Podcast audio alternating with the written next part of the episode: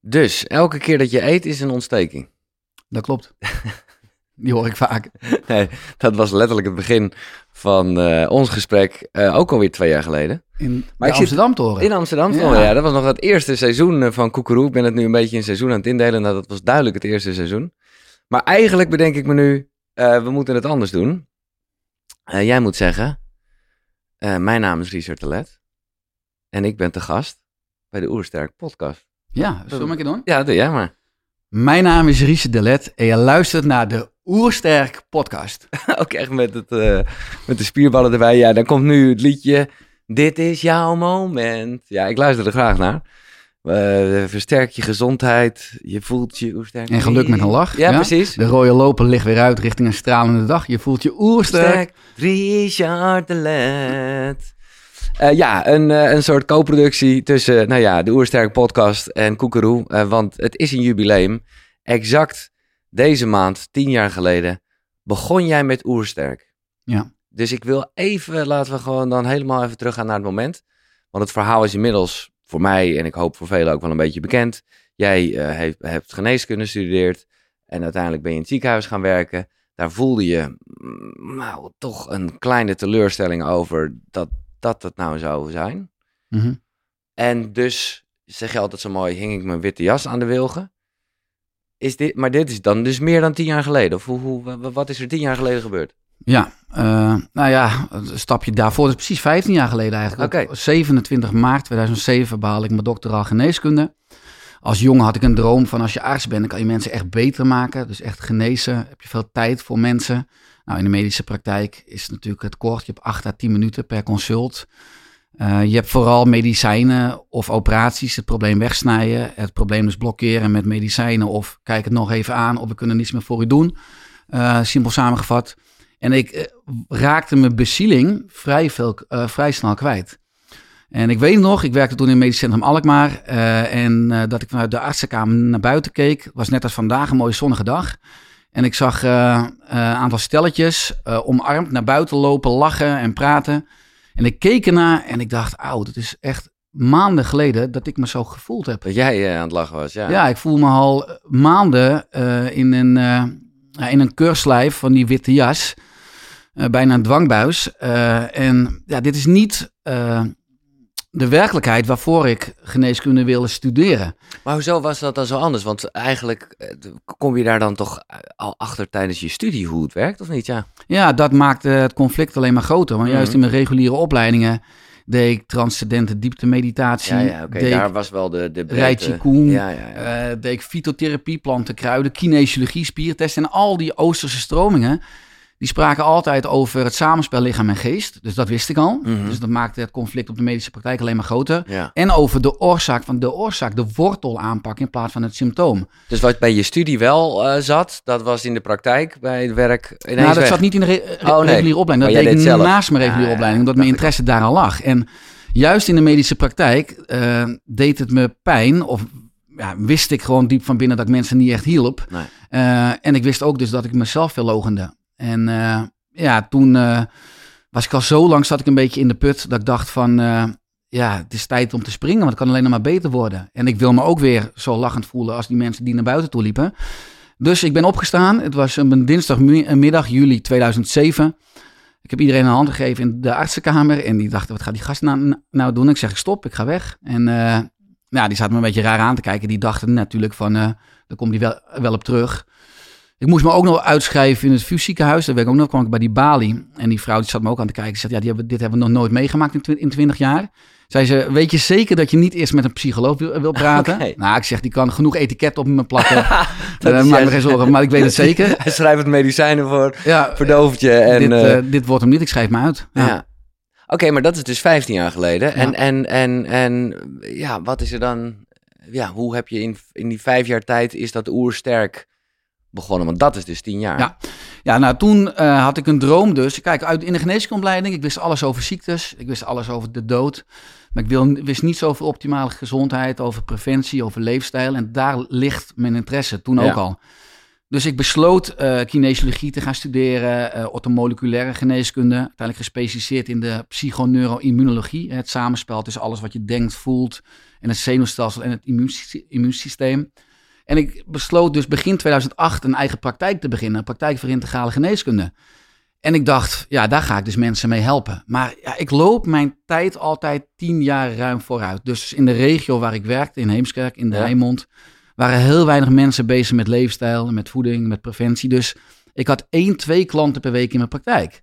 Ik verhuurde me daardoor, ik moest me 50 tot 60 uur per week verhuren aan thuiszorginstellingen, aan verzorgingstehuizen, aan verpleeghuizen, aan hospices. Daar gaf ik medische zorg, injecteren, stomazorg, uh, zondevoeding, diabetes. En verdiende 27 euro per uur om uiteindelijk al die opleidingen te kunnen betalen. Ja. En ik dacht, als mijn praktijk gaat groeien, dan kan ik dat afbouwen totdat ik van mijn praktijk kan leven en mijn droom kan leven. Maar 2008, 9, 10 en in 2011 kwam ik in een soort nou, spirituele crisis, noem ik het. De huisarts zijn burn-out. Geloof ik niet, want ik was er in twee, drie maanden ook weer uit. Maar ik, ik werd in 2010 vader van Noah. Ik wilde mijn gezin ook financieel kunnen dragen. En ook in 2011 had ik nog maar twee, drie, vier klanten per, uh, per week. Dus ik werd geconfronteerd en ik zakte eigenlijk weg in een soort nou, slachtofferschap. Maar ik dacht, mm. Richard, wat beter een ongelofelijke sukkel. Dat je zo eigenwijs moest zijn en je eigen pad moest gaan. Dus een beetje spijt uh, had je ja. op dat moment wel. Van, dat, ja, uh, want ik wilde huisarts worden. En ja. uh, dan ben je zeker van een rode loper. Nog, ja. nog drie jaar. Je verdient minimaal 4000 euro netto. Ja, ik woonde op een flat 5 hoog dankzij huurtoeslag en zorgsubsidie. En nou ja, gewoon alle, we hadden 200 euro boodschappengeld per maand. Uh, en ik was al vier jaar aan het ploeteren en ik zag dat. Ik stuurde brieven naar huisartsen, kreeg nooit antwoord. En ja, ik, uh, ja ik, ik was heel erg bang dat ik dus de verkeerde afslag had genomen. En dat het niet ging slagen. En ik werd, dat was mijn persoonlijke thema, toen enorm geconfronteerd eigenlijk met mijn angst. Want ik was als jongen ook op geneeskunde. Ik heb helemaal geen leuke opleidingsjaren gehad, want ik was enorm angstig. Ik, ik stotterde, ik had een ja. enorme spreekangst. En ik durfde letterlijk mijn eigen stem niet te laten horen. Dus als iemand aan mij vroeg in mijn hele leven, 27, 27 jaar lang, Richard, wat vind jij? Zei ik, goede vraag. En dan zei ik, koppel ik de vraag op, wat vind jij? Gaf iemand anders, zei ik, precies, dat vind ik ook. Ik was een chameleon. Hè? Ja, ja. Paste me altijd aan. Ik wist letterlijk ook niet wie ik was. Ik heb nooit een eigen stem gehad. En vanaf dat moment werd mijn verlangen groter dan mijn angst. Besloot ik niet het podium te pakken en te spreken. Vond ik nog veel te eng. Maar ik dacht van, ik ga mijn boodschap opschrijven in een foldertje. Een foldertje over voeding. Ik had het hoofdstukje af over voeding. Ik denk, nee, voeding gaat altijd samen met beweging. Maar je moest evolutionair eerst, nou, die pastinaak uitgraven, noten kraken, bessen plukken. Dus toen dacht ik, je eet alleen maar een rotte appel als je een rotte appel voelt. Dus ook over mindset, maar ook over ontspanning. Dat zijn eigenlijk de vier pijlers van oersterken. De O van ontspanning, ja, ja. de E van eten, de R van regelmatig bewegen en de sterk van mindset en zingeving. En ja, die folder liep uit de hand. Het werd een boek, niet gepland. En uh, zelf uitgegeven, eigen beheer. Want uitgeverijen betalen maar 10%. En ik zei, ik ga mijn ziel en zaligheid niet verkopen voor 10%. Zijn ze allemaal, dan moet je het zelf doen. En dat werd vrij snel, dat pakte de media op. Ik had natuurlijk best een uniek verhaal. En ja, binnen zes maanden verkocht ik 30.000 boeken en was het een bestseller. En ja, was ik los. En had ik altijd een wachtlijst in mijn praktijk van uh, minimaal een half jaar. Dus tien jaar geleden uh, of iets langer dus, begon jij met het schrijven van wat je toen dacht een foldertje. Ja, eind 2011, begin 2012. En 11 juni 2012 kwam Oersterk mijn eerste ja, boek uit. Oh, echt? Oké, okay, ja. kwam het boek uit, ja. ja. Fantastisch. En ik vind het mooi, ook met de struggles. Uh, en ik, ik kan, ja, bedoel, ik ben blij dat je zo eerlijk bent over hoe je ook wel daaraan twijfelt of nou de goede beslissing was, was geweest. Maar als ik kijk naar je laatste boek, Zielsgelukkig is kerngezond ja, ergens in essentie had je wel voor jezelf gekozen. Ja. En, en, en ja, dat is precies waar dat boek over gaat. We zullen het daar straks uitgebreid nog over hebben. Maar je hebt, hebt wel je hart of je ziel, of hoe je het ook wil zeggen, dat heb je wel gevolgd op dat moment. Ja, absoluut. En uh, dat is ook wel wat ik heb ervaren. Dat het uiteindelijk het belangrijkste is dat je de weg van je hart volgt. Ja, ik voel ook wel dat het universum me in die jaren een beetje getest heeft. Hè, van exact. wil je het echt graag? En ik heb jaren gehad ook met mijn eigen praktijk. Nou, dan moet je voorstellen dat ik uh, nou ja, nog geen 10.000 euro per jaar omzet had. En met de thuiszorgwerkzaamheden, nou, soms 30, 40.000 tot 50.000 max. Maar ik denk eerder tussen de 30 en 40.000 euro omzet per jaar. Ja, dat mijn financieel bureau ook zei van uh, Richard, uh, ja, je bent soms net een filantropische instelling. Ook ja. de eerste jaren van Oersterk trouwens. Dat is pas vanaf 2019 een gezond bedrijf geworden. En ook ver erna, toen het boeken al uit waren. Ja, ja zei het financieel bureau vaak van, ja, zou je niet een keer een baan gaan zoeken of in loondienst? Maar ja, die passie, dat is eigenlijk wel hoofdstuk 1 over gaat in mijn nieuwe boek, de taal van de ziel. Ik heb er altijd enorm veel voldoening uitgehaald. En voor mijn gevoel heb ik ook niet echt een keuze. Is dit ook de reden waarom ik hier op aarde ben? Ja, maar ik kan me toch ook voorstellen uh, dat mensen die luisteren, hè, zeker met dat vaderschap wat je, wat je omschrijft, dat ze, dat ze dan toch de keuze maken. En die ja, komt toch ergens ook voort uit liefde. Oké, dan maar die minder leuke baan uh, waar je wel die 4K pakt in plaats van, uh, zoals jij het net omschreef, in die uh, subsidiehuurwoning. dus dat is, je moet Ja, het durven. Dat is de afweging. Kies je voor de maatschappelijke droom van eh, een goede baan en een titel en een koophuis en twee auto's en twee keer per jaar vakantie. Eh, en, en goed sociaal aanzien als je het zo dan eh, vertaalt. Of Mhm. kies je voor de weg van je hart. Ja. En dat je dus wel in een, in een huurappartementje woont. eh, maar dat je ja, gelukkig bent, je gelukkig voelt. Dat je weet dat je die activiteiten doet. Ik geloof ook echt dat Oersterk was ik blijven doen als ik het als vrijwilligerswerk één of twee dagen in de week had moeten doen. Want natuurlijk komt er wel een punt dat je zegt, oké, ik heb het nou, een aantal jaren, of nou, nou drie, vier, vijf, zes, zeven jaar een kans gegeven. Ik ga gewoon een baan zoeken. Ga drie dagen of vier dagen in de week werken. En ik blijf dit één tot twee dagen in de week doen. Want ik bedoel, het moet wel uit mij. Ja. Weet je wel? Dus, maar dat is dan een keuze die ik misschien wel ook nu had kunnen maken. Maar ja, in die zin zijn er in mijn optiek nu heel veel mensen met eh, gouden handboeien. En eh, ik denk dat als je dan straks op je sterfbed ligt, dat het absoluut een van de redenen is waar je spijt van hebt. Mooi. Even eh leuk definities geven aan alles. en hoe moeilijk ook. Want de ziel komt vaak terug in jouw eh, zeven spirituele wetten voor gezondheid. Wat is de ziel? Ja, in mijn nieuwe boek schrijf ik eh, dat het lichaam is natuurlijk gekoppeld aan de fysiologie, aan de stofwisseling. En die kan je beïnvloeden met een gezonde leefstijl. Eh, de mind of de geest is vooral gekoppeld aan de psychologie, hè, wat je ook kan beïnvloeden met mindset. Maar de onzichtbare bestuurder van lichaam en geest is de ziel. En dat is nog steeds een vaag antwoord, maar in mijn Ja. optiek is dat Aristoteles zei, ehm, we hebben allemaal, worden we geboren met leegtes. En leegtes is datgene waar je door aangetrokken wordt. En als je je leegtes in het leven vult, dan leidt dat dus tot vervulling. Ja. En dan heb je letterlijk een voldoend leven en dan kan je eigenlijk vol leven en leeg sterven. Dat is ook wat jij net even heel snel zei, maar heel duidelijk. Op, dat op een gegeven moment het verlangen groter werd dan de angst. Ja. Ja. En dan ga je die leegte vullen. Ja, en ook zo. Dus dan durf je ook echt je eigen pad te gaan. Dan durf je af te wijken van de norm. Want is die sociale erkenning is veel minder belangrijk. Heel veel mensen die zijn sociaal geaccepteerd, maar ze hebben wel hun eigen eh, hart. Hè. Veel mensen doen ten diepste niet wat ze zijn. Nee. En dat is een dure ruilhandel. Prima, eh, maar alles heeft een prijs. Ja. En de grap is dus dat ik veel eerder ervaarde in mijn weg vanuit de geneeskunde. Dat ik in de eerste jaren alles aanvloog vanuit vlees en bloed. Dus vanuit voeding en vanuit supplementen. En dacht, ja, ik kan met orthomoleculaire geneeskunde, maar 70% van de mensen behaal ik positief resultaat mee. Nou, toen ging ik ook werken met, met de mind en met, met, met, met negatieve overtuigingen of met trauma's of met mindset. Nou, dan kan je tot misschien wel tot 97 of 99 procent van de klachten oplossen. Maar er zijn ook mensen, en dat fascineerde me enorm, als je dan eh, met een anamnese uitvraagt hoe ze leven, die affirmeren een half uur per dag. Alles oké. Eh, ja. die, die bewegen, die mediteren, die Ja. slapen, die hebben superfood, ze hebben supplementen. En toch zijn ze ziek of hebben ze klachten. Want Ja. als je niet op de weg van je hart bent, als je niet datgene doet eh, waarom je hier bent, bij jouw unieke talent en kwaliteiten, dan kan ook je ziel, of de driehoek lichaam, geest, ziel, gaat klachten geven. Wat we in de geneeskunde dus ook, ook ziek, eh, ziekte noemen. Ik, ik noem het liever dus ook signalen. Om je te laten weten dat je niet op de weg van je hart zit. Ja. En dat samenspel, of die reis, ja, dat vind ik echt magisch. Ja, juist misschien ook dat het onverklaarbaar is, maar je het in essentie wel voelt. Je haalt een boek aan, ik kende het niet. Eh, meer brein, minder medicijn. Lisa Winklin. Ja. wat hier een beetje over gaat, waarbij zij ook zegt, ja, alles onder controle, weet je wel. Groente, beweging, vitamines, alles eh spot on. Maar ja, toch niet gezond. Eh, en ja, dat ligt dan aan dat zielgedeelte. Zou je het zo kunnen Ja, in essentie is denk ik het kernwoord. Kijk, toen ik begon, nog eens, waarom ging ik Oersterk schrijven? Er waren toen 5,3 miljoen mensen chronisch ziek in Nederland. Nou, ik had toen, ik was echt een dromer. Ik denk, Ja. ik ga Nederland de wereld beter maken. Nou, Oersterk kwam uit 2012. Nu 10,2 miljoen mensen. Dus ondanks Oersterk en allemaal activiteiten, ik bereik 1 miljoen mensen per jaar, is het bijna verdubbeld. Verdubbeld, ja. Nou, soms mag je misschien ook dingen met maximale twijfel aannemen. En kan ik nog afvragen, is misschien mijn informatie verkeerd dat het bijgedragen heeft aan deze cijfers? nou, dat, hoop ik niet, die illusie heb ik niet. Maar we worden als moderne mens letterlijk steeds zwakker, steeds dikker, steeds zieker, steeds dommer. Alle lijnen gaan zorgwekkend de verkeerde kant op. Ondanks al mijn goede werk van sterk. En uh, ja, daarom wordt de boodschap en mijn missie steeds urgenter. Ja, dat zeg je met uh, nog steeds heel veel passie om het uh, tij te keren. Uh, maar ja. Ik denk niet dat het gaat gebeuren. Oké, nee, oké, okay, maar dat is precies... Realistisch.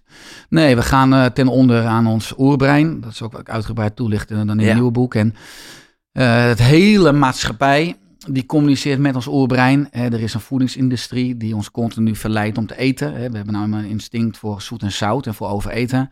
We hebben een olieindustrie en een entertainmentindustrie die continu ons verleidt van comfort. Hè. We hebben een instinct voor energiesparen om te zitten. En comfort, dat vind ik echt, dat, eh, dat vond ik heel krachtig. Jij zegt, comfort is eigenlijk de ziekte van het moment. De werkelijke pandemie, ja. ja. Ja. We gaan letterlijk ten onder aan ons evolutionaire succes. Alle instincten die ons gediend hebben in de oorspronkelijke oeromgeving en toen beschermend waren, zijn in, de, zijn in een onnatuurlijke omgeving, de moderne maatschappij, schieten we onszelf eigenlijk in de voet. En we gaan dus echt ten onder aan ons succes. Ja. ja. Maar ja, dit zeg jij en je denkt hierover na, je bent hiermee bezig. Maar ja, je, ja, even heel negatief gezegd, wat heeft het allemaal nog voor zin dan? Nou, de wal, je ermee? De wal zal het schip gaan keren. Kijk, ook als je kijkt naar de politiek. Die is er vooral om ons veilig te houden. En we afgelopen twee jaar ook ervaren. De grootste gezondheidscrisis in mijn leven. Uh, alleen maar op veiligheid van buitenaf. Of nou is over mondkapjes of afstand houden of vaccins. Totaal niet op weerbaarheid van binnenuit. En daar ligt de revolutie. Ook op basis van de nieuwste inzichten. Ik vind het echt nou ja, echt onethisch. Ik vind het, ik vind het zorgwekkend. Ik vind het, ik vind het schandalig dat we niets horen bijvoorbeeld over voeding of, of leefstijl. Maar ook ben je ook niet benaderd, gewoon uh, off the record met, met toch wel instanties? Zeker, ja. zeker. Ik ben ook benaderd door ambtenaren van het ministerie van Volksgezondheid. Richard, wil je meedenken in een denktank? Okay. Doen ze expres, dat zeggen ze ook wel achter de schermen. Zijn, uh... Als de minister, weet je wel, ik ben ermee bezig. En eigenlijk gewoon als, als bliksemafleider, mm. als kluitje in het riet word je. Word je en, en bij al die mensen die mogen meedenken, toch het gevoel van... Uh, nou ja, we zitten ook aan tafel. Zit in appgroepen met uh, veel voorstrevende artsen in Nederland, bijna allemaal, ruim 200. Uh, eh, als je dan ook ziet dat uh, Hugo de Jong heb één keer in de persconferentie genoemd, zo 10 seconden, 15 seconden mensen. Het is ook belangrijk dat, je, dat we wat meer gaan bewegen. Nou, en dan is het een halleluja-stemming in die appgroepen. Want eh, dan zijn ze weken bezig om die 10 seconden. Nou, de minister denkt mooi, iedereen is weer ja, poest, in de hoek. Uh, maar ja, in de contracten met de farmaceuten staat ook gewoon, ja, we jullie mogen maar op één paard wedden. Het is, we hebben een ijswinkel gehad met één smaak de laatste twee jaar. En dat is zo'n gemiste kans. Zeker ook als je de laatste wetenschappelijke inzichten gaat bekijken. Als je echt gaat kijken naar wat is eigenlijk het probleem? En wat is ook eigenlijk het. Wat is dus de oplossing? Waardoor we nu in het najaar als volk totaal niet in de problemen kunnen komen. Enerzijds moeten we ons richten op leefstijl, dus voeding, beweging, ontspanning. Op twee sleutelhormonen, insuline en leptine. Als we mhm. daar gevoelig voor zijn, dan is het immuunsysteem superkrachtig. Nou, bijna iedereen is resistent, ongevoelig op die twee hormonen. Dus het immuunsysteem is enorm verzwakt. Aan de andere kant kan het immuunsysteem pas goed functioneren als het die bouwstenen heeft om goed voor ons hè, te kunnen blijven zorgen. Nou, welke bouwstenen ook de laatste publicaties afgelopen jaar laten allemaal zien: omega-3 vetzuren, zink, magnesium, vitamine D3, selenium en vitamine K. Wat fascinerend is, en dat kan je zien in grafieken, de officiële instanties kijken alleen maar naar, naar, naar deze stoffen en noemen we de ADH de aanbevolen dagelijkse hoeveelheid. En als het boven een ondergrens is, is het oké. Nou, ik noem de ADH de achterhaalde dagelijkse hoeveelheid. Want wat zie je nou als die stoffen boven de ondergrens zitten en we krijgen bijvoorbeeld een virus of een trauma, dan gaat het immuunsysteem zoveel van die stoffen gebruiken dat het enorm de concentratie zakt van die stof onder de ondergrens. Mhm. En dan kom je in de, in de problemen. Dan kom je in het ziekenhuis, kom je even op de IC. Dat leidt tot een cytokinestorm, een overactief immuunsysteem die zichzelf niet meer kan remmen. Trekt alle energie weg bij organen en dat leidt tot de dood bij iedereen die op de IC overlijdt of in het ziekenhuis. Nou, wat blijkt nou als die stoffen gewoon veel boven, veel hoger boven de ondergrens zitten? Dan gaat het immuunsysteem die stoffen pakken. Maar je komt niet onder die lijn, onder de ondergrens. En je ziet dat die mensen komen niet in het ziekenhuis, komen niet op de IC. Nou, als we dus afgelopen anderhalf jaar ook deze stoffen extra als, als supplement zouden krijgen. Of we krijgen echt een voedingsplan rijk aan Ah, deze stoffen. Ja, dan eh, zouden we met vertrouwen en rust zouden we het najaar in kunnen. Zou de hele maatschappij open blijven. Zou de hele economie niet naar de kloten gaan. En al die ondernemers. Ja. Ja, en eh, ja, ik vind het dus ook weer enorm zorgwekkend en onethisch als je kijkt gewoon naar die belangen. Ja, Kom ik ook weer uit, uit mijn vakgebied. Ziekte is gewoon een fantastisch, fantastische markt. een bu- businessmodel, ja. Ja. Ja, man. Ik weet dat wij het in ons gesprek, dit was echt nog pre-corona, maar toch ging het al over vaccineren. eh, omdat je er toen al, eh, nou ja, een duidelijke visie over had. En ik, ik weet niet meer waarom ik er, want ik heb die vraag nooit gesteld, maar in ons gesprek toen wel. Juist omdat je uit de geneeskunde kwam Ja. en ik toch ook zoiets had van, ja, het heeft ook preventief wel wat voordelen. Nou, je was daar toen al heel duidelijk in. Mhm. Kijk, wat ik alleen wel heb, maar ik, want ik, ik ja, eh, ik, ik- nou ja, ik denk niet, ik weet dat je helemaal gelijk hebt. Maar ja, jij noemt dan Hugo de Jonge, maar het, dit is natuurlijk veel mondialer. Mhm. Het is dit, het is dat wat jij zegt met, met die supplementen, met die stoffen, met, met eh, de gezonde voeding en de beweging. Ja, dat is ook niet dat wij, wij als landje dat net even anders hadden kunnen doen. Nee, nee, nee, wij gaan niet vaccineren. Bij ons krijg je een eh Vitaly eh supplementenpakketje. Dat, ja. dat is toch ook nee, niet... nee, ja, zeker wat je zegt. Het is zorgwekkend dat dingen steeds eh gecentraliseerder Ja. gaan. Of nou Europa is, Ja. of de World Health, eh, Waardoor de grip volledig weg is. Ja, zo'n commerciële club of, of het World Economic Forum. Ja, kijk, ik ben, ik ben geen antivaxer. Alleen het coronavaccin, als ik daar specifiek even op in mag gaan, Ja. is eigenlijk eh, hebben ze de definitie van een vaccinatie aangepast. Het is natuurlijk een gentherapie. Maar ook natuurlijk afgelopen september dat ik bij Eva Jinek aan tafel Ja. mocht zitten. Ja, Tegenover eh eh OMT-lid en kamerarts, of, ka- kinderarts Ili. Uh, toen zei ik ook al, laten we nou zeker kinderen. Je Ja. ziet dat afgelopen twee weken ook vaccineren bij in Amerika. Van baby's van zes maanden tot kinderen van vijf jaar nu goedgekeurd is. En een op de vijf ouders in Amerika gaan het nu al doen. Ja, ik, dan, ik moet soms ook wel eens huilen als vader. En dat ik ook denk van, waarom luister... Waarom doen we dit ongecontroleerde medisch experiment? De kans is groot op de lange termijn, we weten het gewoon niet. Dus better safe than sorry, dat zei ik ook bij Jinek aan tafel. Maar er is ook natuurlijk wel een reële kans. Je ziet meer toename van auto-immuniteit, maar ook onvruchtbaarheid. Ja. Aan de andere kant probeer ik ook met humor als medicijn altijd. We zijn nu met 7,2 miljard mensen op de wereld, wat veel te veel is. Eh, optimaal is eigenlijk 500 miljoen mensen voor de aarde, voor, voor hè, du- duurzame kringlopen. En de natuur veroordeelt niet, maar werkt wel met natuurlijke consequenties en regelt zich- zichzelf. Dus als dat vaccin tot extreme onvruchtbaarheid zou leiden, ja, op macro-perspectief is dat fantastisch. dus, dus het komt altijd goed. oké, ik ben blij dat je het nog een soort van positief eh, weet te houden. Of in ieder geval met humor inderdaad, zoals je zegt. Ehm, laten we gewoon toch even eh, gaan over de dingen die je wel eh, hè, in handbereik hebt. Ja. Eh, en dan komen we ook al snel bij eh, je boek aan. Al vind ik dat soms ook lastig. Want jij legt heel erg uit. Nou, misschien is dat even goed om te doen. Want die termen zullen dan nu wel even de revue passeren. Eh, je oerbrein en je mensbrein. Mhm. Even, wat, wat, hoe moet ik dat zien? Ja, je oerbrein bestaat uit twee delen. Het oudste gedeelte in de, gedeelte in de hersenen is de, het reptielbrein, de hersenstam. Daar zetelen de instincten. En eh, het mensbrein, of sorry, eigenlijk nog het tweede deel in het oerbrein, dat is het zoogdierenbrein, de Ja. aap, het limbisch systeem. Er zit onder andere de amygdala, de amygdala aan twee kanten, dus, dus angst. Hè. Veel mensen doen dingen niet vanuit angst, dan dingen wel vanuit plezier. En het oerbrein zegt eigenlijk kies voor het bekende, ook al ben je ongelukkig. Dan de sprong wagen hè, eh, voor het geluk als je dus eh, ook het onbekende eh, durft te betreden. Daarom blijven heel veel mangen- mensen hangen in toxische relaties Ja. of bij een baan waar ze niet gelukkig zijn. Maar ze hebben nou iedere maand die gouden handboei of dat loonstrookje wat ze kennen. Maar het oerbrein, daar zitten eigenlijk instincten en impulsen. Die willen eigenlijk van dingen af en naar dingen toe. Dat werkt ook heel erg met straf en beloning. Waar de hele maatschappij, alle industrie op inwerken. Maar het mensbrein is eigenlijk het nieuwste. Eh, op een klok van 24 uur bestaat het mensbrein eigenlijk nog maar 5 minuten. Ook de prefrontale cortex. Dat onderscheidt ons van beesten. Daar zit ons verstand, maar daar zit ook beheersing. Ja. Hè, eh, het oerbrein zorgt voor een primaire impuls. Ook dat je soms verbaal wil uitvallen. Dat je iemand een klap voor zijn hartjes wil geven. Maar het mensbrein remt het oerbrein. Als je het mensbrein traint. En dat je uiteindelijk alleen maar eh, handelt volgens je principes en je kernwaarden. En het mensbrein kan het oerbrein remmen. En het mensbrein is echt anti-ontstekend. Dus hangt weer samen met de parasympathicus. En dus eigenlijk lang, gelukkig en gezond leven. En het oerbrein is heel erg gekoppeld aan sympathicus en continu pro-ontstekingsreacties. En Ja. waardoor je eigenlijk minder lang en vitaal leeft als je op het niveau van het oerbrein leeft. Maar we hebben het alle twee. Ja. En we zullen het ook met alle twee moeten doen. En dat vind ik soms een beetje... Dat, is het dualisme gewoon. Dat is het dualisme, maar dat jij dan ja, mij soms iets te makkelijk zegt, nou, daar moet je dus niet naar luisteren.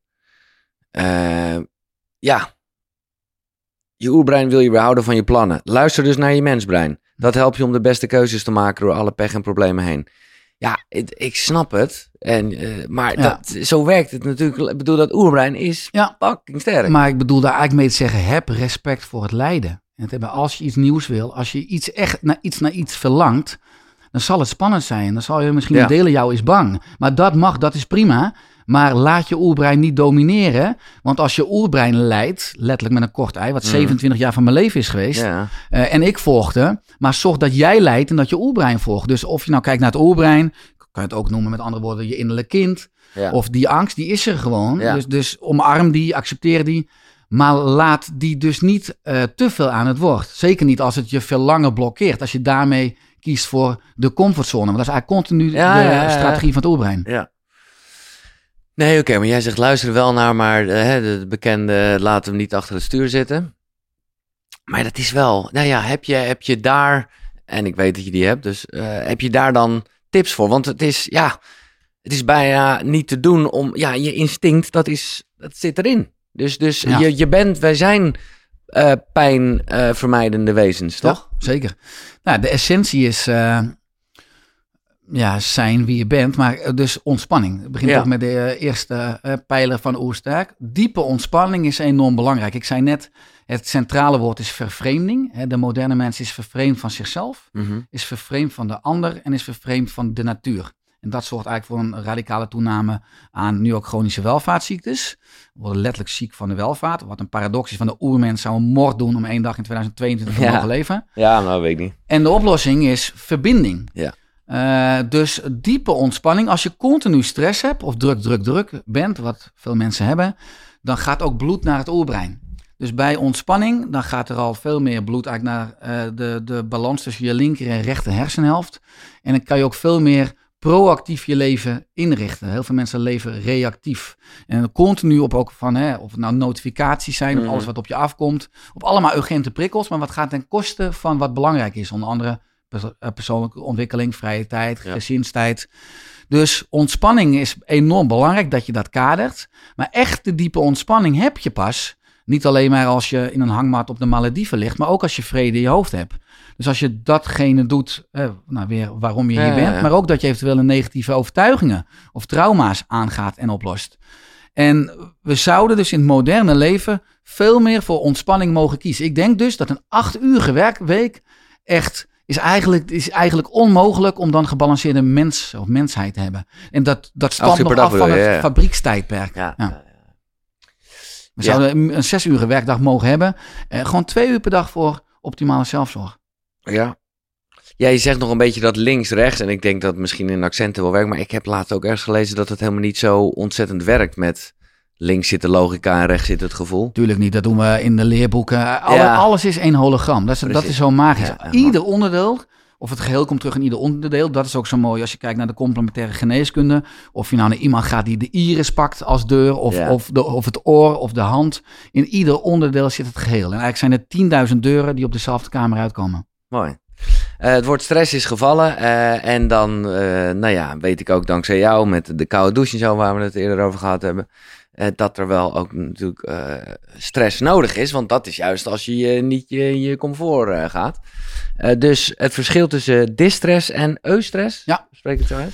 Ja, de moderne mens gaat ten onder aan chronische stress. Chronische stress maakt je zwakker. Dus eh, maakt je hormonen uit balans. Cortisol, insuline, leptine, vervet de lever. Zorgt ook voor meer afzetting van vetcellen op de En buik. dat chronische, even, eh, dat is gewoon een beetje zo'n soort sluimerding op de achtergrond waarbij je altijd een beetje zorgen maakt. Ja, altijd. Ja, of dat je 120 keer per dag op je telefoon kijkt. Ja. Of dat je eh, 120 mails per dag krijgt eh, met veel te grote projecten of deadlines. Ja. Of dat je veel te weinig slaapt. Eh, dat je veel te weinig in de natuur bent. Voor je lichaam is dat al chronische stress. Dat is Mhm. namelijk eh, als je gewoon het autonome zenuwstelsel gaat meten. Dus dat zijn allemaal eigenlijk chronische stressoren die, eh, die je zwakker maken op de lange termijn. Ja? En de oplossing is, uh, is acute stress. Dus we zouden eigenlijk veel meer acute stress in ons leven mogen uitnodigen. Mhm. Waaronder bijvoorbeeld, wat je zegt, een koude douche. eh, waaronder een maaltijd overslaan. eh, waaronder minder vaak per dag eten. Waaronder een stuk hardlopen. eh, waaronder eh, op tijd naar bed toe gaan. Want acute stress maakt je stresstoleranter. Dus als we Ja. meer acute stress uitnodigen, dan kunnen we veel beter met chronische stress omgaan. En dat is, dat is de uitdaging van de moderne mens.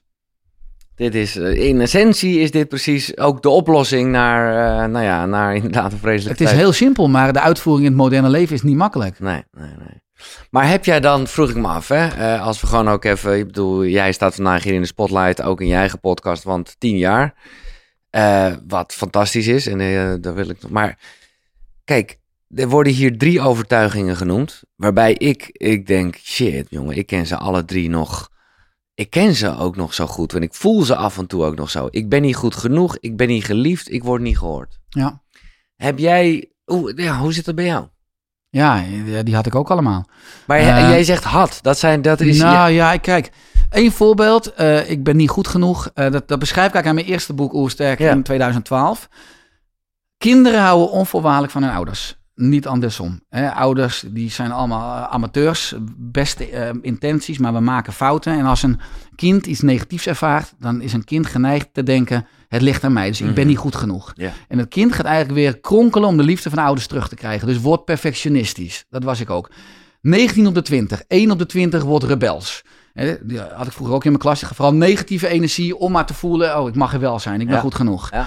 Ehm, nou, ik had ook natuurlijk... ik ben niet goed genoeg. Wat zich bij mij vertaald heeft in de variatie... ik weet niet voldoende. Ik heb belachelijk veel opleiding gedaan. Ik heb belachelijk veel boeken gekocht. Totdat ik op een gegeven moment merkte van... ja, het is een put die ik gewoon niet, niet kan vullen. Dat is gewoon een variatie van ik ben niet goed genoeg. Dus ik ben ook vooral... Ja, ik heb belachelijk veel sessies gedaan bij psychologen, bij Ja. kinesiologen, bij healers, bij mediums, bij eh emotion freedom techniek, bij eh, eh, reiki, acupunctuur. Ik heb van alles gedaan, ook innerlijk werk. Om dat meer in balans te brengen. Maar het was ook een enorme motor. Die, die drijf, die honger naar kennis, waarmee ik de wereld wilde bewijzen. Kijk, ik mag er wel zijn, onbewust. Leidt er nog steeds toe dat ik ieder jaar een boek schrijf. Ja. Dat ik enorm veel projecten heb gedaan. Dus ik herken hem, ik herken hem. Hij leidt mij niet meer. Maar ik weet niet of je het al 100% kan helen en, en, Nee, en nee. oplossen. Maar, je gebruikt het echt nog steeds misschien wel positief van zijn drive. Ja, en het is, leidt niet meer. Maar hij mag nu gewoon lekker bij me zitten. En ik herken hem en ik erken hem meer. ja. Maar ik denk dat ieder mens wel variatie, dat ieder mens deze Nee, negatieve overtuiging heeft. Ja.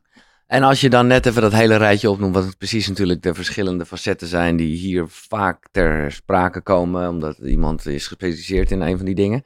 Wat is nou, eh, ja, is er, is er één specifiek ding dat jou, ja, op dat moment het, het, het meest geraakt heeft? Of, of in ieder geval, eh, nou ja, wa- wa- waardoor je tot dit inzicht bent gekomen? Dat je ineens zat bij, eh, ik hoorde je EFT noemen of Reiki of whatever. Wat, Ehm, ja, ik heb wel eh, aardig wat, wat jankbuien en inzichten gehad tijdens die sessies. Wat me ook enorm heeft geholpen nog daarvoor was toen ik 18 was. Toen liep ik eh, veel psychologen al plat. Toen kwam Ja. ik een keer bij een RED-psycholoog, een rationele emotionele therapie. En ik had ook, ik, ik vond, ik had enorm rare gedachtenkronkels. En die man zei een keer, die, die psycholoog, weet je dat je alleen maar beoordeeld wordt op je outcoming? Dus alle rare dingen in je hoofd, dat weet niemand. En dat vond ik zo heel het inzicht. Ik dacht, oh, dat is waar ook inderdaad. Dat, Lekker. eh, Oh, dat wat weet goed. alleen ik. En, dat, en hij zei, dat heb iedereen, weet je. Dus dat heeft me enorm geholpen. En wat me enorm geholpen heeft ook, was eh 21 oktober 2014. Ik was altijd ook nog steeds een pleaser. En als je een pleaser bent, of als je het belangrijk vindt dat andere mensen je aardig vinden, dan heb je ook continu ben je de omgeving aan het scannen. En continu kost het heel veel energie. Het is eigenlijk een soort energielek. En ik was live op Radio 1, naar aanleiding toen van mijn derde boek, Oerstuk Leven. En eh, nou, dat item be- be- bespreek je voor, die, die weken voor, was een hele Ja. eh, prettige flow. Nou, dat item, en ze kwamen in mijn praktijk voor integrale geneeskunde Heemskerk, zo'n studio opbouwen, zo'n bus voor de deur met zo'n antenne van 15 Ja, meter. ja, ja. Het item begint. En ik zit er met mijn koptelefoon en ze gingen me aankondigen. En er is iets in de trant van, nou, dit is de man die 185 euro per uur kost. Toch zit zijn praktijk vol. En eh, ik dacht, dat is wel een beetje mijn humor. Maar ik dacht, nou, op een gegeven moment merkte ik, oh, wat is geen humor. Ze zijn me een beetje aan het dissen. En eh, ja, ik was eh, zenuwachtig. Er was Radio 1 en veel mensen die luisterden. Maar toen kwam als tegenpartij in mijn item van 10 minuten kwam professor Frans Kok. Wat ik ook niet wist. Die hadden ze toen mijn derde boek gegeven, Oerstuk Leven. En die professor zei, die had mijn boek doorgenomen. Ze vroegen, wat is uw mening? En die zei, En die halen een aantal quotes uit. Die zei, mensen die dit schrijven, horen in de psychiatrie thuis. Zo. En ik weet nog dat, Dat, is ik... wel echt heftig. Dat, dat ik, eh, nou, ik, ik, dus mijn oerbrein die dacht, wat een klootzak. Als hij voor me zit, geef ik hem een slag voor zijn hazes. Mijn mensbrein dacht, Richard, zo kan je niet reageren. Dus, eh, en zo wil ik ook niet reageren, zo wil ik niet als mens zijn. Dus ik had drie seconden bedenktijd nodig. En ik zei, meneer Kok, dat zijn uw woorden. Ook die dingen die u aanhaalt, daar staat een referentie achter. Zijn wetenschappelijke publicaties. Hij, hij, het ging vooral over dat ik zei, groente en fruit heeft een dag-nachtritme. Wat nu al helemaal wetenschappelijk be- bewezen is. Want als de zon op het hoogste punt staat, zijn alle roofdieren in de grond van planten. Dus dan heb je Mhm. weinig kans op vraat. En zijn de antinutriënten in een plant zijn eigenlijk heel laag. Maar op het moment dat de zon gaat zakken, hoe lager de zon gaat naar het donker, hoe meer de beestjes weer tot leven komen en hoe meer antinutriënten er weer in de plant komen. Want die beschermen de plant tegen Klinkt logisch. vraat, want een plant kan niet wegrennen. Ja.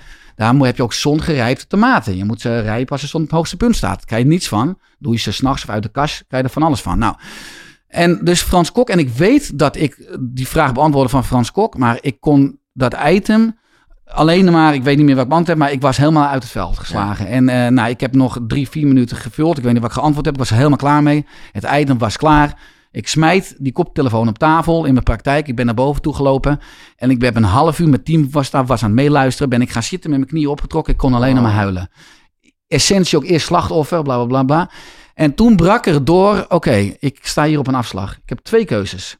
Ik kan me weer terugtrekken wat ik 27 jaar van mijn leven heb gedaan. Dat ik het belangrijk vind wat de wereld vindt. Onder andere professoren waar ik enorm tegenop keek. Of ik kan mijn boodschap verkondigen. Ook al is niemand het met mij eens. Ook artsen en professoren. Maar ik kan wel mijn waarheid. Dit is mijn boodschap. Dit Ja. is wat ik vind. Ja.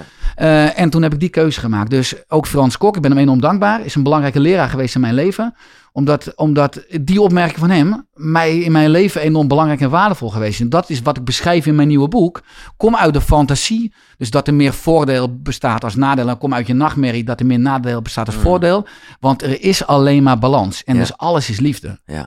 Nee, het is mooi. En ik moet gelijk denken aan eh, de dankbaarheidsdingen van Coelho. Die Ja. ook zegt van, ja, eigenlijk bedankt voor de weerstand. Want dat Ja. heeft mij eh, groter gemaakt. Ja. Maar het lijkt me wel lastig en nog steeds. eh, hè, of het nou is met het vaccineren of sowieso met voeding. Er is ja, altijd kritiek.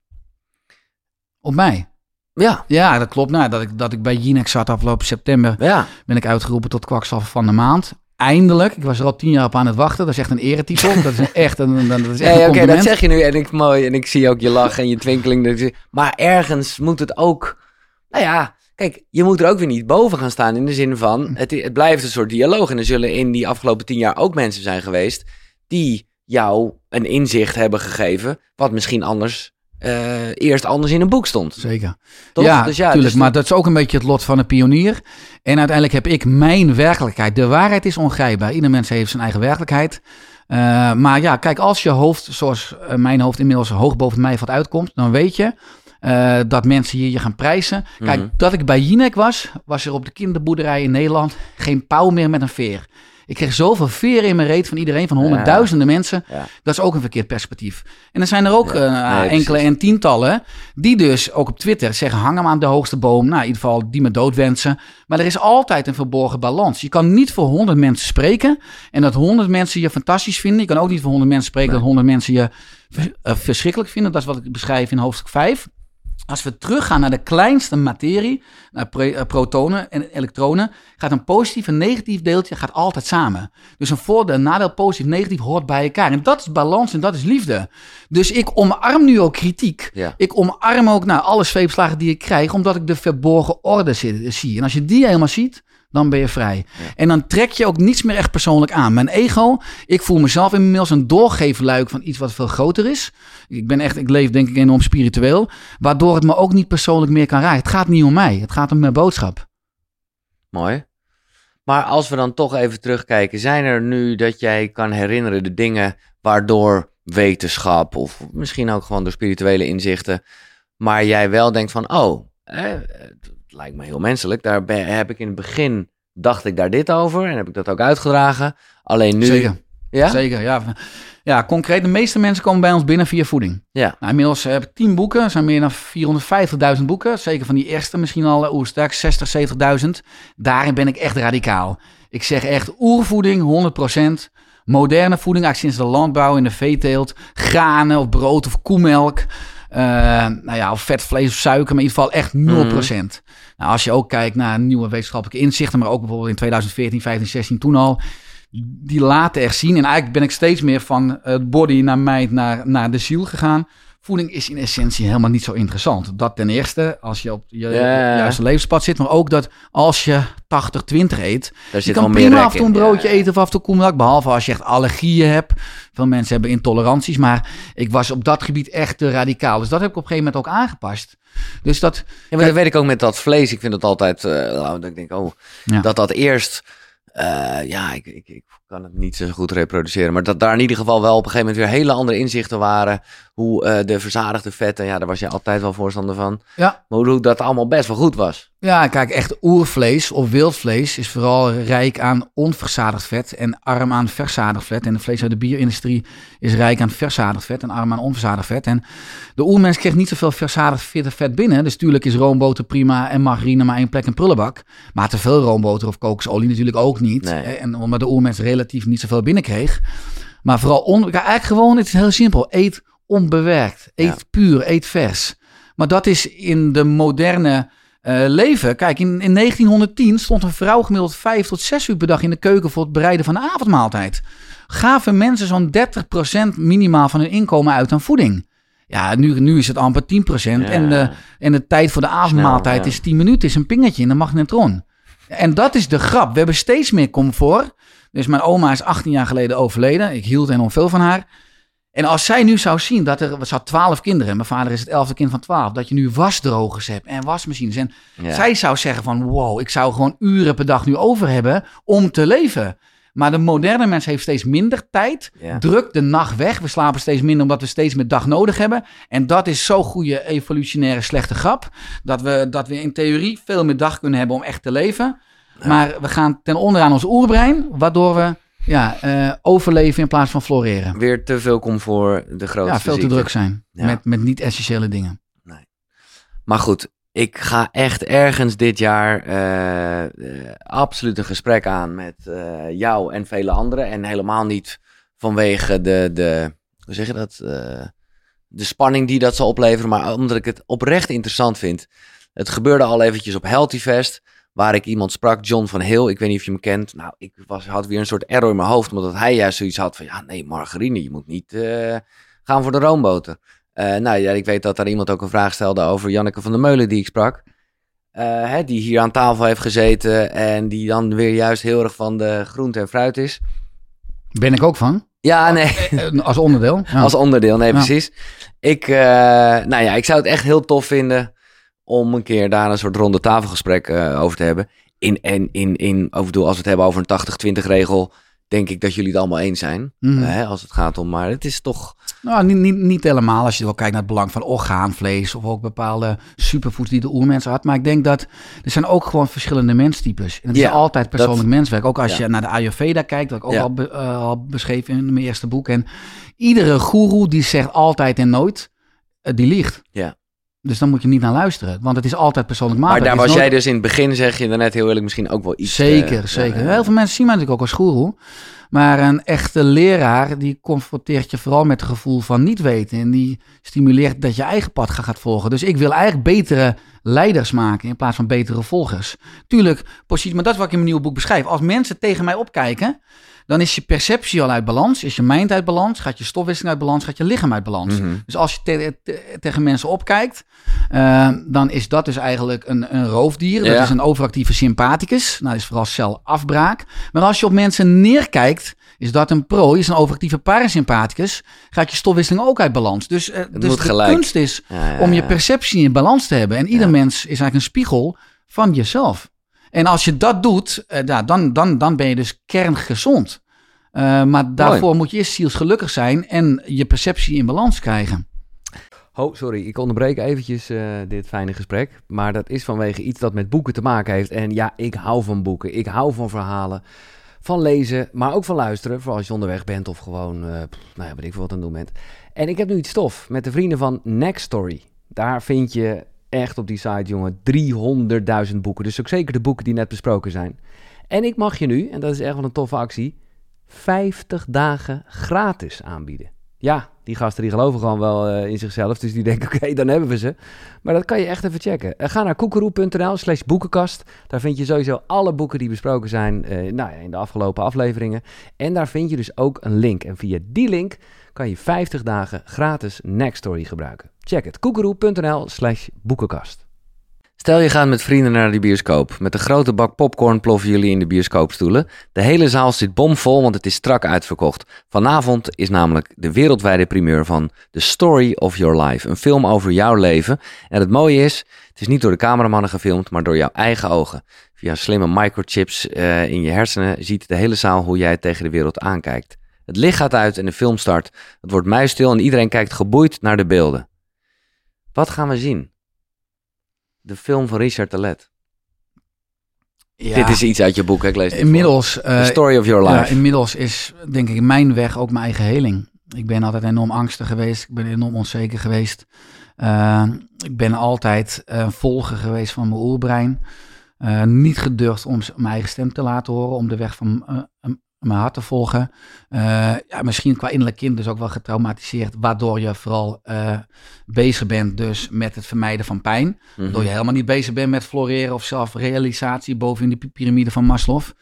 Uh, maar inmiddels ben ik dus ja, door het schrijven van mijn eerste boek, ja, uh, toen werd ik uitgenodigd om praatjes te houden, wat ik net al benoemde van spreekangst. Ik ben begonnen de eerste presentatie in de woonkamer van mijn opa en oma, ja. met familie. Jong, ik keek als een, de eerste 50 presentatie als een hert in de koplamp. Zweetoksels, droge bek. Maar ik wist, ja, ik moet het doen, want ik, ik, dit is nou eenmaal, ik moet deze boodschap verkondigen. Nou, ik werd er wat beter in, uh, kon steeds wat beter presenteren. De podia werden groter. Nou, nu als het duizend of duizend plus man is, ik geniet ervan. En mm. het is een beetje mijn habitat geworden, dus... Uh, nou, steeds me blijven studeren, het leven blijven onderzoeken, blijven creëren. Wat ik zei, ieder jaar een boek, maar ook online trainingen. Ja, op een gegeven moment vanuit mijn praktijk dan de missie gekregen om uh, ja, 1 miljoen mensen te willen helpen, ja. om echt impact te maken. Ja, dat kan niet als je een uur met mensen werkt. Dus ik heb in 2019 mijn praktijk beëindigd. Ik verdiende 1000 euro ex-BTW per uur, waarvan mijn oerbrein zei, jij hebt iedere dag zo'n pinbonnetje met vijf patiënten met 5000 euro. Ja, uh, stop nou niet. Maar ja, ik wist dat ik daarmee ook bijna ook weer mijn ziel zou verlogen ja. als ik het niet zou doen. Dus ik heb gesprongen en ik ben een ander systeem gaan opzetten, onze Oester coachopleiding. Met de missie, als ik nou duizend nieuwe zorgprofessionals kan opleiden, die ieder jaar duizend mensen kunnen helpen. Duizend maal duizend is een miljoen. Nou, nu inmiddels hebben we er ruim 400 opgeleid. We kunnen er maar 120 per jaar opleiden. Dus ja, ook hoop over een paar jaar terug te komen. Als ik de duizendste heb, dan hebben we weer een groot feest. Ja. En hebben we die missie ook behaald. Nou, maar eventjes. Uh, ik wilde dat eigenlijk als grande finale doen. Maar ja. jij wilde uh, een miljoen mensen bereiken. Ja. Dat is gelukt. Ja, we hebben 1 miljoen mensen per jaar op de website. We bereiken 1 miljoen mensen per jaar met de socials. Ja. Wat heel abstract is. Want als je dat natuurlijk nee, voor je zou, zou zien, zijn allemaal gewoon mensen. En ja, ook natuurlijk met de landelijke media-aandacht die ik de laatste jaren heb gehad. Ja, de enorm bereik. Ja, nee. Dus, dat, dus dat is. En dat, ik, ben ik weet nog dankbaar voor. Ja, dat, dat weet ik wat je, dat, je, dat je dat toen zei. En dat voelde lekker groot. Hè? En ik zei toen, dat is voor mij twee jaar geleden. Je bent natuurlijk al uh, acht jaar daarvoor was je aan het knallen. Ja. Dus dat is gewoon gelukt. En uh, allemaal vanuit een uit de hand gelopen passie. Ja. ja. Vanuit iets heel kleins. Maar hoe moeilijk is het, uh, of is dat helemaal niet erg, dat toch ook het ego daarmee aan de haal gaat en dat dus inderdaad lekker vindt en het gaaf vindt om op een podium te staan met, met uh, zoveel honderd man en zo. Hoe, hoe ga je daar zelf mee om? Want dat voelt dan weer heel erg oerbrein. Ja, het steeds meer. Kijk, het, wat ik laatst, ik had afgelopen week een item ook op social. Het meeste wat ik zelf gecreëerd heb en gemaakt heb, is geflopt. Bijna alles is mislukt. Maar dat was die afspraak die ik had met professor Paul de Blow op Nijrode Universiteit. Toen uh, hoogleraar business en spiritualiteit, was toen 92 jaar. Inmiddels overleden een paar jaar geleden. Maar één quote op zijn uh, werkkamer aan de muur.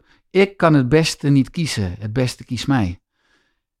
Als je af en toe ruimte en ontspanning hebt in je agenda, dan kan het universum het beste voor je voeten gooien. En ik zie heel erg wat op mijn pad gekomen is, dat is een succes geworden. Dus als je het hebt over synchroniciteiten, ja, ja. van die toevalligheden. Ik wil iedere maand minstens nog één synchroniciteit hebben, dan weet ik, ik zit weer nog op het juiste pad. Als ik het niet heb, Als een soort teken. weet ik, ik heb chronische stress, ik moet weer rust in gaan bouwen, ik moet, moet weer even een paar stappen terug, want er is geen signaal. En iedere maand nou, zijn er synchroniciteiten. En ja, dus vanuit ego, ik weet dat mijn plek uh, heel erg beperkt is. Dat interessant is natuurlijk sowieso de gedachten die je hebt. Is het jouw gedachte of is dat het, het collectieve veld? Is hier dus Dus ja, uh, inmiddels ben ik wel in die zin wel op mijn plek uh, gezet. En ben ik, probeer ik heel erg dus ook vanuit die ruimte. En ik noem het de uitleiding van de drie breinen. Nou, is de hersenen waar we, die we het podium geven in de maatschappij is het derde brein. Ja. Het hart klopt als eerste, is het eerste brein. Darmen zijn het tweede brein. En je hoofd is eigenlijk pas het derde brein. En als die drie breinen uitgelijnd zijn, heel af en toe krijg je het juiste antwoord van je hoofd. Maar veel vaker van je hart, je verlangen. Maar ook van je onderbuik, je intuïtie en je drijfveren. En als je beide drie breinen kunt horen, kunt voelen. Want de ziel schreeuwt niet, die fluistert. Ja, dan kan je, kan je altijd het juiste antwoord horen. Mm. En ja, dat hoofd, dat ego, waar veel mensen die leven in hun hoofd, in hun lichaam, bungelt eraan vast. Daarom maken ze zoveel foute keuzes. Daarom zijn ze aan het strukkelen. Daarom is hun leven zo tij. Omdat ze niet verbonden zijn met hun belangrijkste twee breinen. Nee. Ben jij nog veel aan het studeren in bijvoorbeeld, ik weet dat je cursus in wonderen aanhaalt. En ik, uh, weet je, dit is uh, gewoon heel erg via jouw eigen woorden, wat je wel eigenlijk de hele tijd zegt. Namelijk, volg de liefde en niet de angst. Mm -hmm. Of is dat gewoon, heb je op een gegeven moment een soort stap gezet en is dat, is het, ja, gaat dat van nature? Nou, ik ben nu wel, kijk, studeren, dingen die me interesseren altijd. Maar ik heb expres nu, ben ik losgekomen weer van nieuwe opleidingen. Ja. Wat ik je al zei voor de podcast. Ik, al mijn boeken verkoop ik nu Ja. ruim duizend. Ja, Uh, omdat dat altijd ook een beetje mijn bestaansrecht was. Van kijk, ik heb al die boeken gelezen weer vanuit die programmering. Ik weet niet voldoende, dus ik moet allemaal weten. En ik wil nu juist weer die leegte op gaan zoeken. En mijn uh, uitdaging nu is dat ik zo belachelijk veel kennis heb en zo verschrikkelijk veel weet. mhm. Maar het pad weten of kennen, cognitief, is heel wat anders dan het pad lopen. Uh, Tony Robbins zei natuurlijk al, uh, toen ik daar zeven jaar geleden was, if you don't do it, you don't know it. En heel veel mensen weten het, maar als je ook in de, ik heb in mijn praktijk BN'ers begeleid Ja. en topspots en mensen uit de quote 500. Ook kennis mensen- hebben ze allemaal. ja, die weten het, maar als Ja. je kijkt naar hun leven, ja, ook de buitenkant, uiterlijk, een enorm mo- een mooie gevel, maar als je een deur open doet, naar de binnenkant één grote puinhoop. Dus ja, dat is uiteindelijk, vind ik nu ook weer mijn uitdaging, om dat ook veel meer walk your talk te krijgen. Want ik heb afgelopen jaren toch ook wel iets te druk gehad en soms ook wel iets veel chronische stress met mijn ambities. Ja, nou oké, dat vind ik eerlijk dat je zegt, ook in je rol als vader, wie, eh, Ja. die je natuurlijk goed wil doen en volgens mij fucking goed doet hoor. Eh, maar dat eh, ja, brengt me dan toch inderdaad bij, bij de toekomst. Ik bedoel, tien jaar, nou ja, hoe lang, ja, wat, wat, wat, hoe ziet de toekomst eruit? Ja, de toekomst is sowieso met de Oerster coachopleiding duizend mensen gewoon echt Ja. opleiden. Omdat Ja. we dan 1 miljoen mensen kunnen helpen. Eh, de toekomst is, eh, wat ik in het najaar waarschijnlijk ga lanceren, echt weer een nieuw kernproduct vanuit Oersterk. Maar heb je het nu over Vitaly of nee? Vitaly bestaat al. Ik wil, echt een, ik wil dus echt een meetbaar product maken, maar ook gewoon dat mensen met een vingerprik inzicht kunnen krijgen in hun metabole gezondheid. En bijna iedereen is uit balans. Ja? Een drie maanden traject waarmee je dat meetbaar kan verbeteren. En met de beste experts. En dan na drie maanden weer een vingerprikje. En dan zie je je eigenlijk je eigen gezondheidspaspoort. Ben ik nu aan het maken. Ja, dat, dat, dat is fantastisch. Dat is eigenlijk wat ik ook nu wil maken. Om iedereen die concrete handvatten te Maar geven. met dan wel, ik bedoel, daar zal Vitaly, ik zie hier trouwens, is dit een nieuwe eh, box? Ja? Vitaly is helemaal een nieuwe jas. Een, Oh. nieuwe huisstijl. Ja. Deze ken ik niet. Vitaly, Maar ja. want ik kan me wel voorstellen dat na dat prikje dat toch een van de oplossingen wordt. Even los van eh, misschien dat je ook rust moet nemen en beweging, maar Zeker. toch ook gewoon Zeker. bepaalde stoffen die je Ja, maar mist. ik ben natuurlijk, kijk, Vitaly is ook ontstaan uit eh, de noodzaak dat ik al die aanmerken opbelde. En vroeg, Ja. hebben jullie geen totaalconcept? Of, of willen jullie het gaan maken? Zeiden allemaal nee.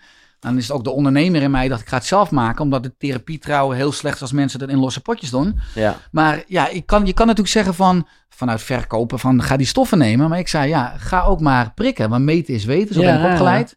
En als je ziet, en bij iedereen is bijvoorbeeld vitamine D3 of de omega-3-index is veel te laag. Nou, dan is het wijs om het te gaan slikken. Maar als je mij niet gelooft, ga maar prikken. Dat enerzijds. Eh, ja, en anderzijds kan je gewoon ook veel meten je belofte. Kan je gewoon ook hard maken naar de buitenwereld. En je kan die data weer gaan gebruiken. Ik heb straks hele mooie testimonials van, van Piet en van Anja, van iedereen. Die kan gewoon zeggen van oké, eh, beginpunt bloedwaarde dit. Dit waren de, de klachten. Drie maanden gewoon eigenlijk universele hormetische leefstijlinterventies, noem ik dat. Gewoon oersterk dus, Ja. maar praktisch uitgewerkt. Weekschema's, challenges, kant-en-klaar. Ook in een online omgeving met de groep, waar je vragen kan stellen. Waar je dus ook verbonden bent met, eh, met, met zwarte schapen. Eh, Zoals jij ze noemt, hè? De, ja, de- dus, de dus je strijders. moet afwijken van de norm, Ja. want, de, want de norm is natuurlijk heel ongezond. Eh, dus, dus dat kernproduct op poten zetten. En dan uiteindelijk ook wel, misschien vanaf volgend jaar, waar ik altijd wel van gedroomd heb, internationaal. Ja, Dus boeken, eh, online Ja. trainingen in Engels, en nu ook misschien wel in Spaans, oké in dan. Duits. Want ja, de wereld is mijn thuis. En ik denk dat iedereen recht heeft op, op deze informatie. En, maar dat is wel een kwestie van gewoon betere mensen om me heen gaan creëren. In het begin was ik van de tien jaar de artiest. Ik deed Ja. alles zelf. Ja, ik ja, ja, 100 met, je, met je wagentje, met en ik de snap ook boeken wel erin. als en, eh, ondernemer dat het uiteindelijk de kunst is om business owner te zijn. En gewoon dat je betere mensen inhuurt. om je heen moet zoeken. Want als je de slimste in de ruimte bent, doe je iets niet, niet goed. Ik heb dus enorm veel incompetenties. Ik kan maar een paar dingen heel goed, maar heel veel dingen heel slecht. En, en daar gewoon een goed team eh, omheen bouwen. Eh, wat een spirit, jongen. En, want, maar dat is dan gelijk, en dat is ook omdat ik weet dat je daar een stap in gaat zetten. eh, want jij, jij zegt al persoonlijk, nou, eh, moet ik daar ook even op letten. Dus hoe ziet, ehm, ja, wat, wat heb je persoonlijk nog? Hè, want dit is allemaal heel erg de business waar wij het over hebben. En dat is ook je passie hoor, dus dat, ik snap het. Eh, maar heb je persoonlijk nog doelen of dingen die je, ja, die je gewoon wil?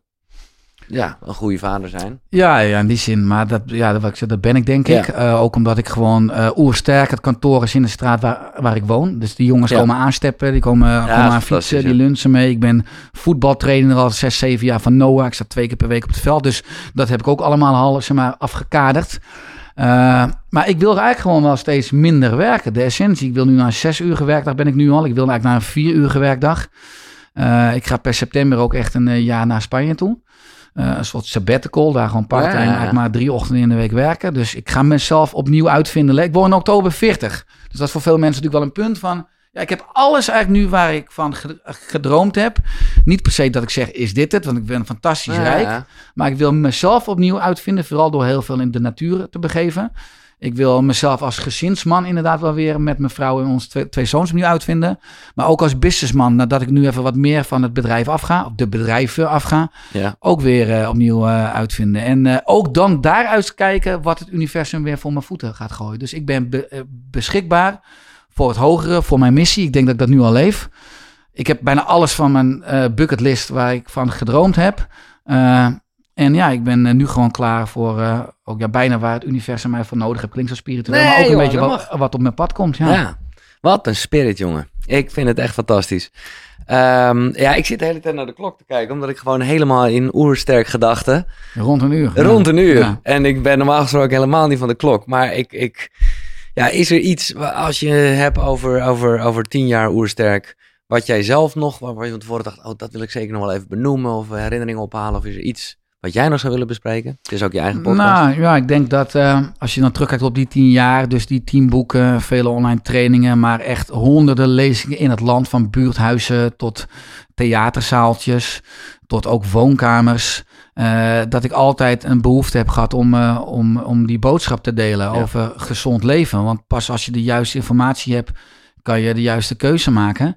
Eh, wat ik ook wel ervaren heb, ik ben ook enorm dankbaar met jouw werk en, en vele anderen hè, die je ook in de podcast Mhm. hebt, dat het is zo leuk en veel fijner om het samen te doen. Ja. Ik ben echt blij dat die fantastische zielen, dat die ook allemaal in mijn netwerk zitten en onder mijn sneltoets. eh, en dat ik daar ook weer van mag leren, want ik denk dat de rol leraar en leerling altijd uitwisselbaar zijn in ieder Absoluut. gesprek. Ja. En, eh, ja, ik, en ik denk ook dat de tijdsgeest, nu ook als we dan naar het Aquarius tijdperk, we gaan Ja. veel meer van naar de luchtenergie. Dus ik heb ook alle vertrouwen, eigenlijk ieder boek en alles wat ik doe, ieder boek sluit ik ook af, dat hè, draag ik op aan de liefde. Liefde is het grootste universele medicijn. Eh, en ik geloof ook dat de waarheid in de liefde altijd gaat overwinnen. Want normaal, er is altijd liefde, er is altijd perceptie. Maar ja, ik denk nog wel dat die crisis aankomende jaren nog wat groter wordt. Omdat we, nou ja, ook een crisis weer een kans is. En de ja. wal zal het schip keren. Maar ik wil eigenlijk gewoon op mijn eigen vierkante meter... Ja, die boodschap van liefde, van hoop, maar ook van flauwe grappen en praktische handvatten blijven uitdragen met jou, met vele anderen. Ja. En eh, ja, ik ben ook enorm dankbaar en eh, trots dat, eh, ja, dat ik inmiddels na, na tien jaar nu dit podium heb. En ja, dat is denk ik mijn echte goud. Dat alles wat ik verkondig, wat ik al zei, als dat iets niet klopt, dan kom ik erop terug. Mhm. Ik heb nog nooit een euro aangenomen van sponsoring, van adverteren. Van Nee. ik ben echt alles wat ik promoot, leef ik zelf. Adviseer ik mijn ouders, adviseer ik mijn goede vrienden. En ik denk dat dat wel uniek is ook in het commerciële tijdperk. Eh, en eh, dat mensen die mij kennen of lang volgen, daar ook echt wel achter komen dat ik echt enorme principes en kernwaarden heb. daar ook fouten heb gemaakt. Bijvoorbeeld afgelopen jaar met een com- commercieel marketingbureau. Die zeiden je moet vaker mailen. Want hoe vaker je mailt, hoe Oh. meer omzet. En dat was ook zo. Maar ook meer uitschrijvingen en meer negatieve mailtjes van de Richard, dan ben je com- eh, commercieel Ah. geworden. Totdat ik dacht, ja Richard Sukkel, wat doe je nou? Dat zijn niet je kernwaarden. Dus daar heb ik ook qua marketing en strategie a- afgelopen jaar weer lessen in geleerd en fouten in gemaakt. Dus excuses volgers. ik mailde iets te vaak. Maar ja, daar ben ik dan ook weer heel eerlijk en transparant in. Dat Lekker man. ik me dan weer daar door externe partijen weer iets te ver Ja, laat je blijft meetrekken lekker van mezelf. en En, eh, pionieren en leren en groeien en uit je comfort. dus ja. die groei gaat gewoon door. En het leven is magisch. En eh, ik hoop dat ik met de luisteraars, kijkers, dat we met z'n allen de wereld echt eh, veel mooier en vitaler en gewoon beter mogen maken. Dit is, dit is natuurlijk de afsluiting van normaal gesproken ook jouw podcast. Ik bedenk me net, maar ja, check het boek gewoon. Want ik vind het echt eh, mooi en eh, by far je meest spirituele boek. Dat ik de zeven wetten niet zo in volgorde genoemd heb. Laat ik dat gewoon ter inspiratie nog doen. Volg je innerlijk vuur, tem je oerbrein, omhels je narigheid. Vergelijk jezelf met jezelf, hè, dus niet met anderen. Geloof je ogen niet, bedank je klachten, kraak de gezondheidscode. Nou, deze wetten heb jij in ieder geval, eh, ben je lekker aan het leven. Eh, en Vitaly, eh, ja, als je het niet kent, ik, ik vind het mooie nieuwe zakjes. Vandaag is weer een nieuwe dag waarop je kiest voor jouw gezondheid. Nu nog zes seconden van je tijd, vier slokken water en hopsakee, je kan er weer tegenaan. Nice. Dat is echt eh, nou, een soort alles in één. Ik zal een linkje in de En beschrijving zetten. Vitelli gaat als een raket, dat is de grap. Omdat dat echt een oerbrein bedrijf is. Dat is gezond en gemak in één. Kijk, oersterk Ja, ja, ja, is ja. tien jaar mensbrein. Je moet je bewustzijn, je En moet dit je vaardigheden knallen. En Vitelli heeft oersterk al ingehaald. Maar eh, uiteindelijk is oerbrein mensbrein. eh, eh, oersterk mensbrein. en Vitelli oerbrein. En, maar uiteindelijk ja, probeer ik beide deuren te pakken om, om echt gewoon ook meetbaar beter te worden. Duidelijk, ja, we zitten aan dat uur. Man, wat een, wat een druk heb jij toch altijd in je eigen podcast. Maar ook respect, ik luister graag naar je, Richard. Laat ik dat ook Wederzijds. Hier gezegd en, eh, hebben. ja, misschien als laatste, Giel. Ik ben echt enorm blij en trots dat ik ook hier mag zitten. Dat je die handschoenen willen oppakken naar aanleiding van 10 jaar Oersterk. En ik ben ook zo blij met jou als, eh, als vakgenoot, ook als vakidioot. En ook met het werk en, eh, en de informatie en de liefde die jij uitstraalt. Ook echt, echt, echt petje af. En eh, ik hoop ook dat eh, we op onze eigen vierkante meter echt onderdeel mogen zijn eh, van die duurzame oplossing waar de wereld echt naar hunkert. Mooi man. Richard Talet, 10 jaar oersterk. Bedankt voor het luisteren. eh, en eh, laat vooral iets achter in de beschrijving. Dit was Koekeroe. Dit was ook de Oersterk podcast. Tot de volgende. Zonnegroet. Hoi.